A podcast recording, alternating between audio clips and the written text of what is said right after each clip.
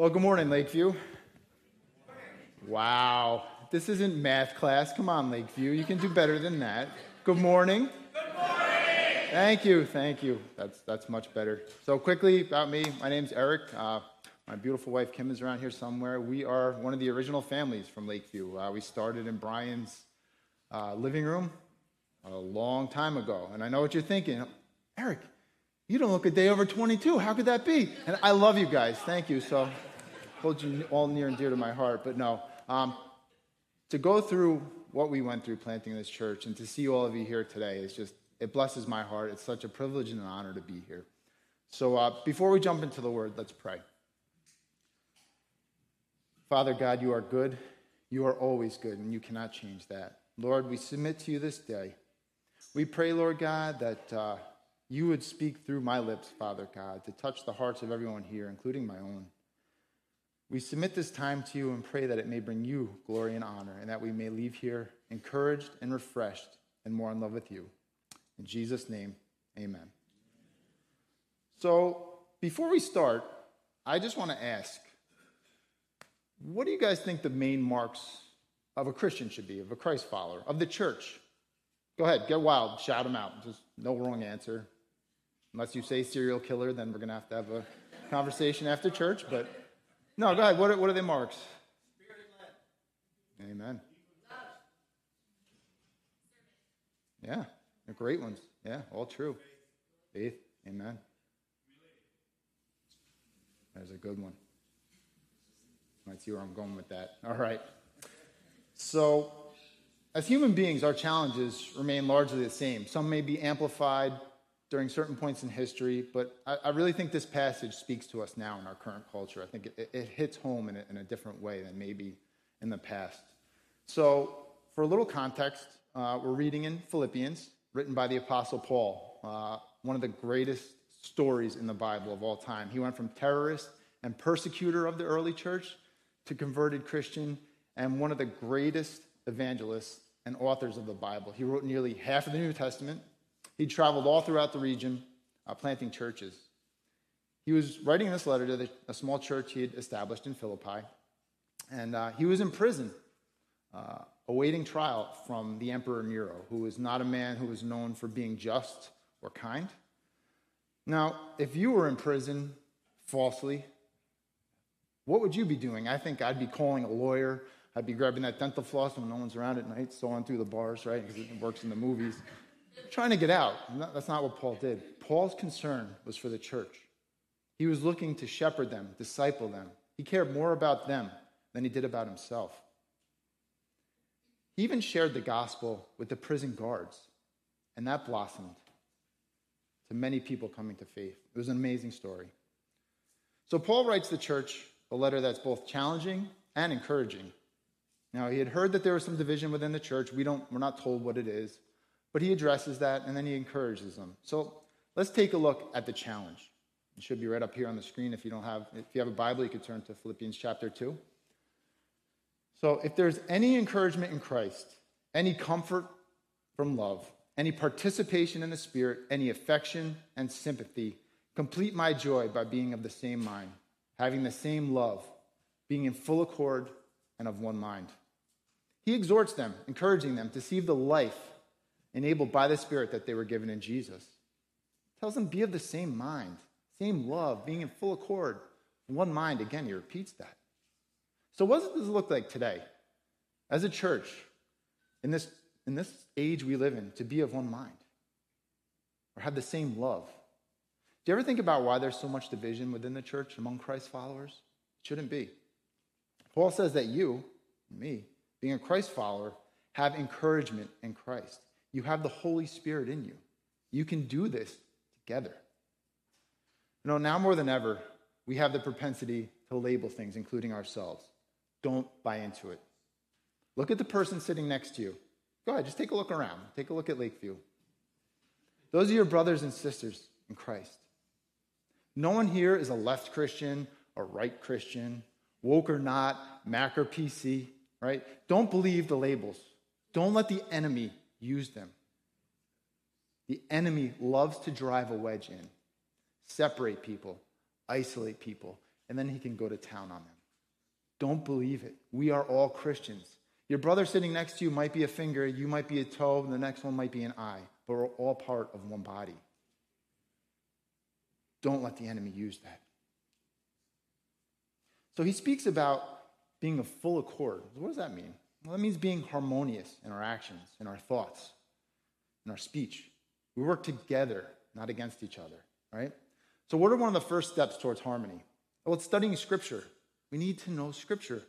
It's knowing God's Word, it's knowing what He says about us, it's knowing what He says about Himself, it's knowing what He says and who He says we are and what He has done for us. You know, we all have an identity, but our true identity is in Christ as children of God. When we come at life from that perspective, then we can be alike in our thoughts, our actions, and our interactions. The world is watching us. We are the body of Christ. The world is watching how we interact with each other. It's watching what we say. It's watching what we post online. Now, are we attracting the world to Christ or do we look like the world? It's a challenge, something to think about with social media and all the other things that are going on now. So that's our goal here, is to make Christ known. We can't do it if the world sees us fighting amongst ourselves, right? Criticizing each other, labeling each other. There's so much power in a unified church body. God can use it in such incredible ways. Let's strive for that together. You know, I can remember early on, Pastor Brian had this vision. He, I don't know, he's probably talked about it lately, but he said, I want Lakeview to be a church that if we were all just kind of like in the left behind, right? Just gone. The church just disappeared, wasn't there the next Sunday. He said, I want the community to be sad. I want the community to say, we missed them. We may not have believed what they believed, but we missed them. They were a light. They had a positive impact on our community. And we do that by being of the same mind, being united. So that's our, that was Paul's encouragement to the church uh, in Philippi, and it's our encouragement here now. It's timeless, it applies. So, next, let's take a look, a look at what it looks like to fulfill this charge. It says, Do nothing from selfish ambition or conceit, but in humility. Count others more significant than yourselves. Let each of you look not only to his own interests, but also to the interests of others. That's a tough verse. Let's read it again. Do nothing from selfish ambition or conceit, but in humility count others more significant than yourselves. Let each of you look not only to his own interest, but also to the interests of others. That's a tough one. There's that H word. We don't like talking about that H word. I don't like talking about that H word, right? It made the, preparing this was honestly it was a gut punch for me, and I was hoping that it would be because it made me realize, wow, how much do I talk about humility with my children? How much am I teaching them that godly attribute? How much am I encouraging them? How much do we talk about it amongst each other? Right? Is it dinner conversation? Is it something we ask God for regularly? Do we really even know what humility means? Because humility can be wildly misinterpreted. So let's define it. Humility, a modest or low view of one's own importance, humbleness, so that's, that's not great. All right. Well, what if we define humble? Maybe that'll make it a little better, right? Reflecting, expressing, or offered in a spirit of deference or submission. Yeah, no. Doesn't make it any better. Wait a minute. That only applies to those first and second century Christians, right? That doesn't apply today. We've evolved past that, haven't we? Come on, it's silly. We don't need that, right? I mean, Instagram tells me humility's stupid. I mean, come on. It's not. It's a challenge for us, it's a way of life as a Christ follower. But let's make sure that we understand what Scripture is actually saying, not what it's not saying. Humility is not thinking less of myself, it's thinking less about myself. It's about taking on an attitude of selflessness. Like the passage says, it's looking to the interests of others as much as, if not more than my own. It's not about beating myself down with some self loathing attitude, but it's taking on a servant's heart, living and thinking selflessly, Brothers and sisters, it is one of the defining marks of a Christ follower. It's important. We're called to it. You know, humility is not only a mindset that we're called to, but it's a complete shift in our perspective, right? It changes the way we see not only ourselves, but others. It changes the way we view our possessions, right? Our titles, our finances, even our spouses. Things that once were a burden are now an opportunity. What was a frustrating circumstance that took up our time is now a joyful moment to serve. So, how does this play out in life? You know, what does it look like to live in humility? How do we put it into practice? Well, first, I want to tell you a story that shows what humility does not look like. So, at my job, I work on equipment that's worth millions of dollars. We work on sensitive things that, with one wrong move, we could black out parts of Manhattan. You don't want to be that guy. We can get very deep, very technical, and I enjoy that. You know, there's a, there's a lot of challenge in it, but it's exciting to fix things and come through on the other side. Then some days I come into work and I see the dreadful words on my daily assignment vegetation removal. I'm like, oh, really? Serious? Is this a joke? Yesterday, we got pa- customers' power back faster than ever before, and we saved a tragedy. And today, you want me to pull weeds? You know, that's what goes on in my head. Is this a joke? Really? But that's the wrong attitude. There's no humility in that. You know, I'm dead wrong. I know that my job could have me saving a hospital from losing power one day, and I could be shoveling rocks the next. It's the nature of the job. It's always been that way since I signed up. So, what changed? It's me, it's my attitude. Thinking more of myself than I should. And I'm not above any task, which is exactly where Christ calls us all to be. So, let me tell you another story. Uh, those of you who know us have probably heard this story a few times, but it's a story uh, that I will tell until the day I die. It's an amazing story. So, Back in 2005, my wife and I bought a one bedroom condo that we thought was a good deal at the time. And then the housing market crashed.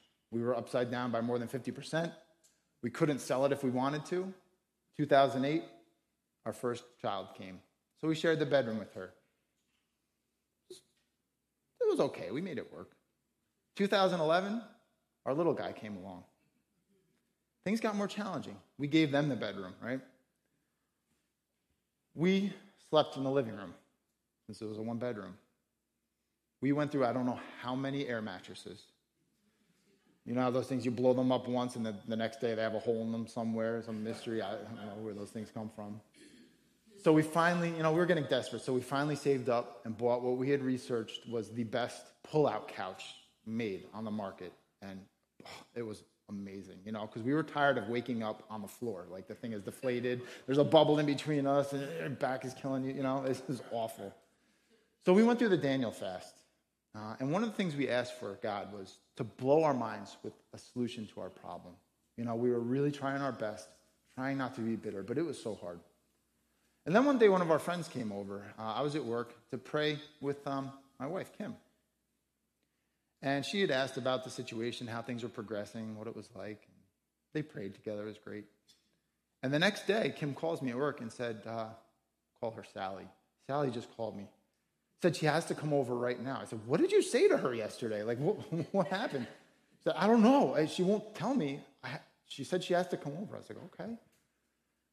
Then I get a phone call a little bit later.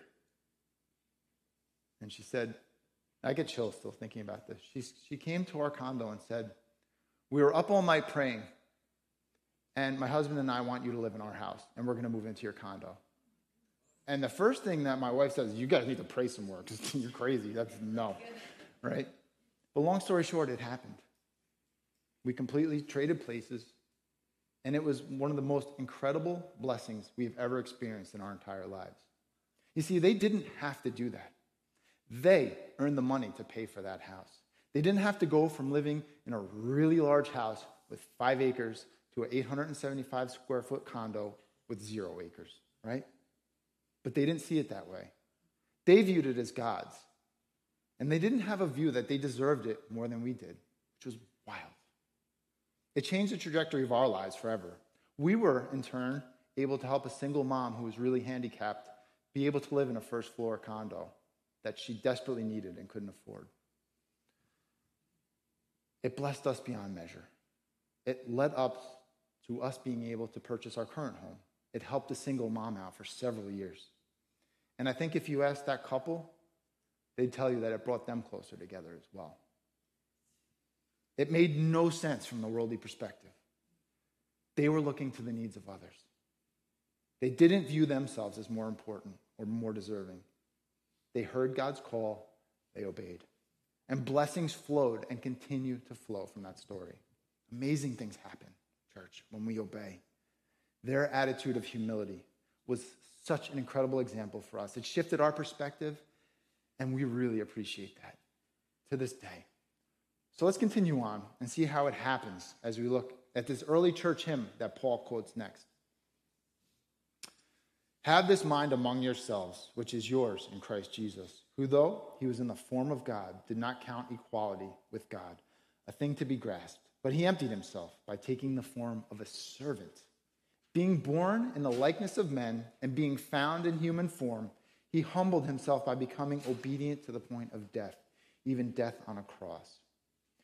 So before we jump into that, there's just one small disclaimer. I know that throughout history, this, this particular passage has created some doubt as to Jesus' godliness, right? So when it says that Jesus did not count equality with God something to be grasped, the scripture is not saying that Jesus wasn't fully God. He was. It is saying that Jesus took on human form in addition to his standing as God. He was God, and as God, there are certain privileges that come along with that. He released some of those privileges when he took on humanity. It didn't make him less than God, but he humbled himself by adding human nature to his godly nature, not by taking anything away. So it's just, just a little bit of a side note.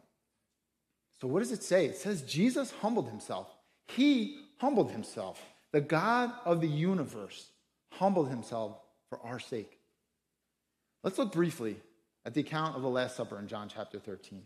So, a little context, right? In those days, the roads were just beaten down paths of dirt, right? They were dusty, they were dirty, they were muddy, they were just littered with animal excrement, right? Because that was the mode of transportation for those that had the money.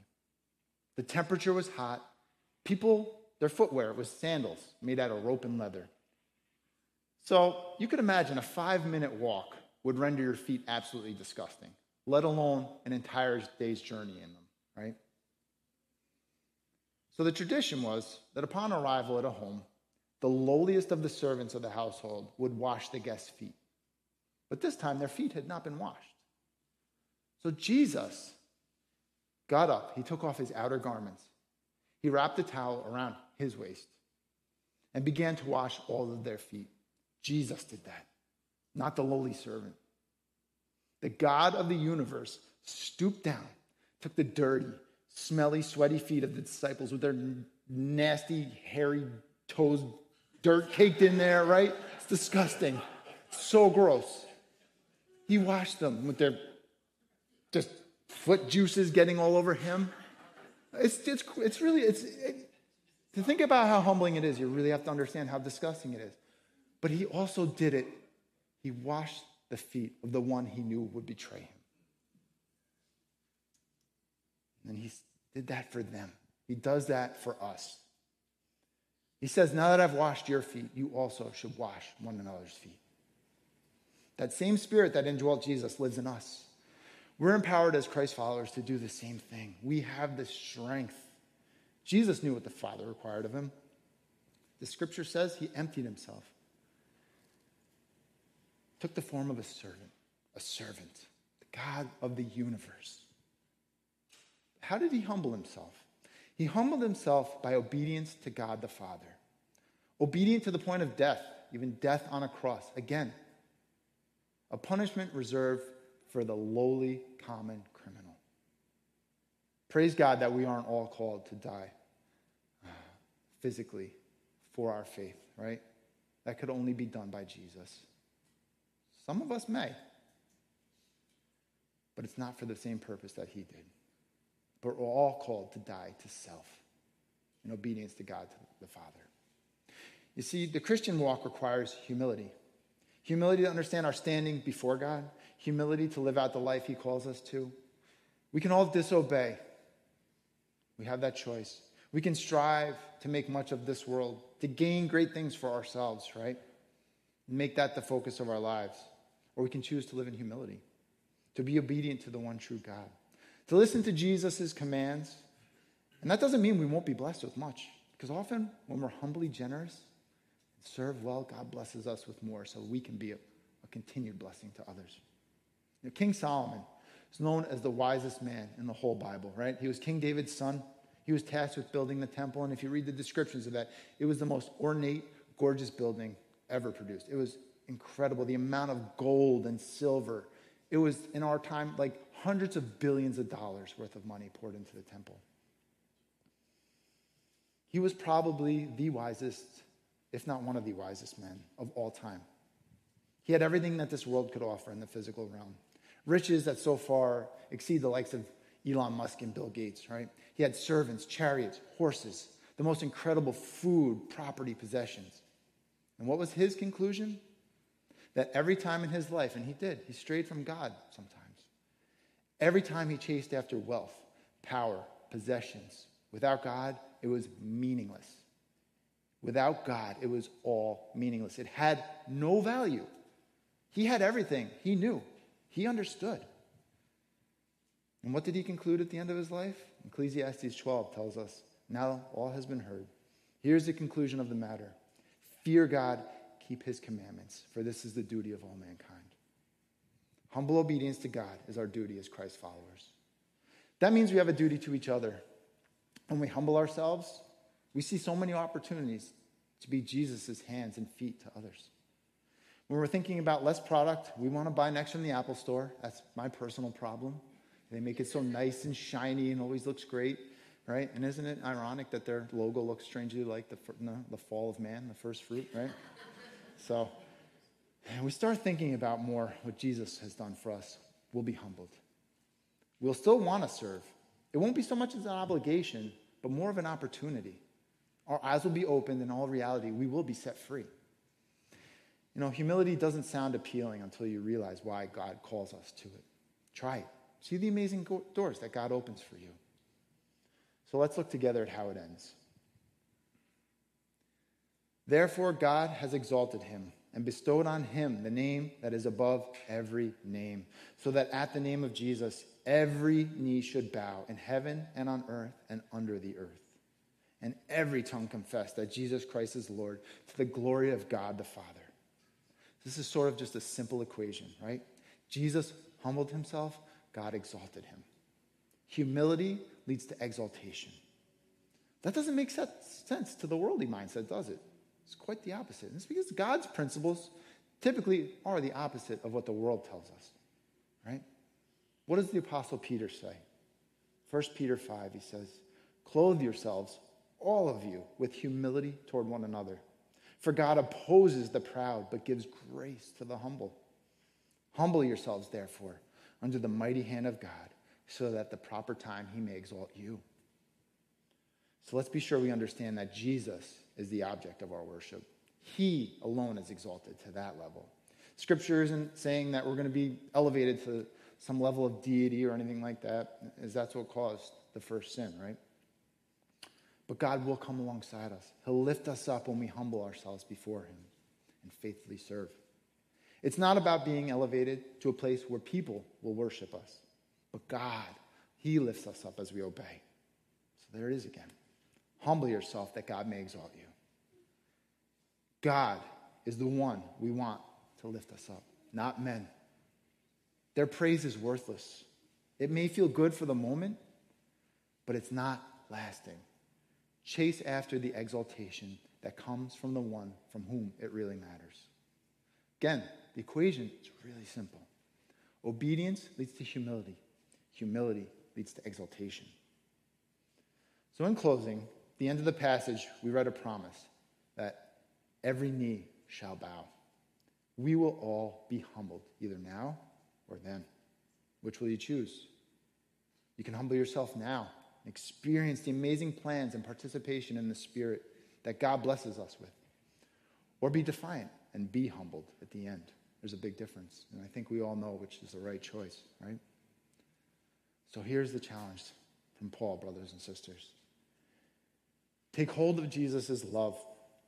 Strive to know the scriptures, memorize them, understand who you are, what your standing is before God, what it says about each other. Live in harmony with each other. Don't let anything divide you. Be united and follow the equation. Obedience leads to humility. Humility leads to exaltation. So be set free, my brothers and sisters. Let's pray together.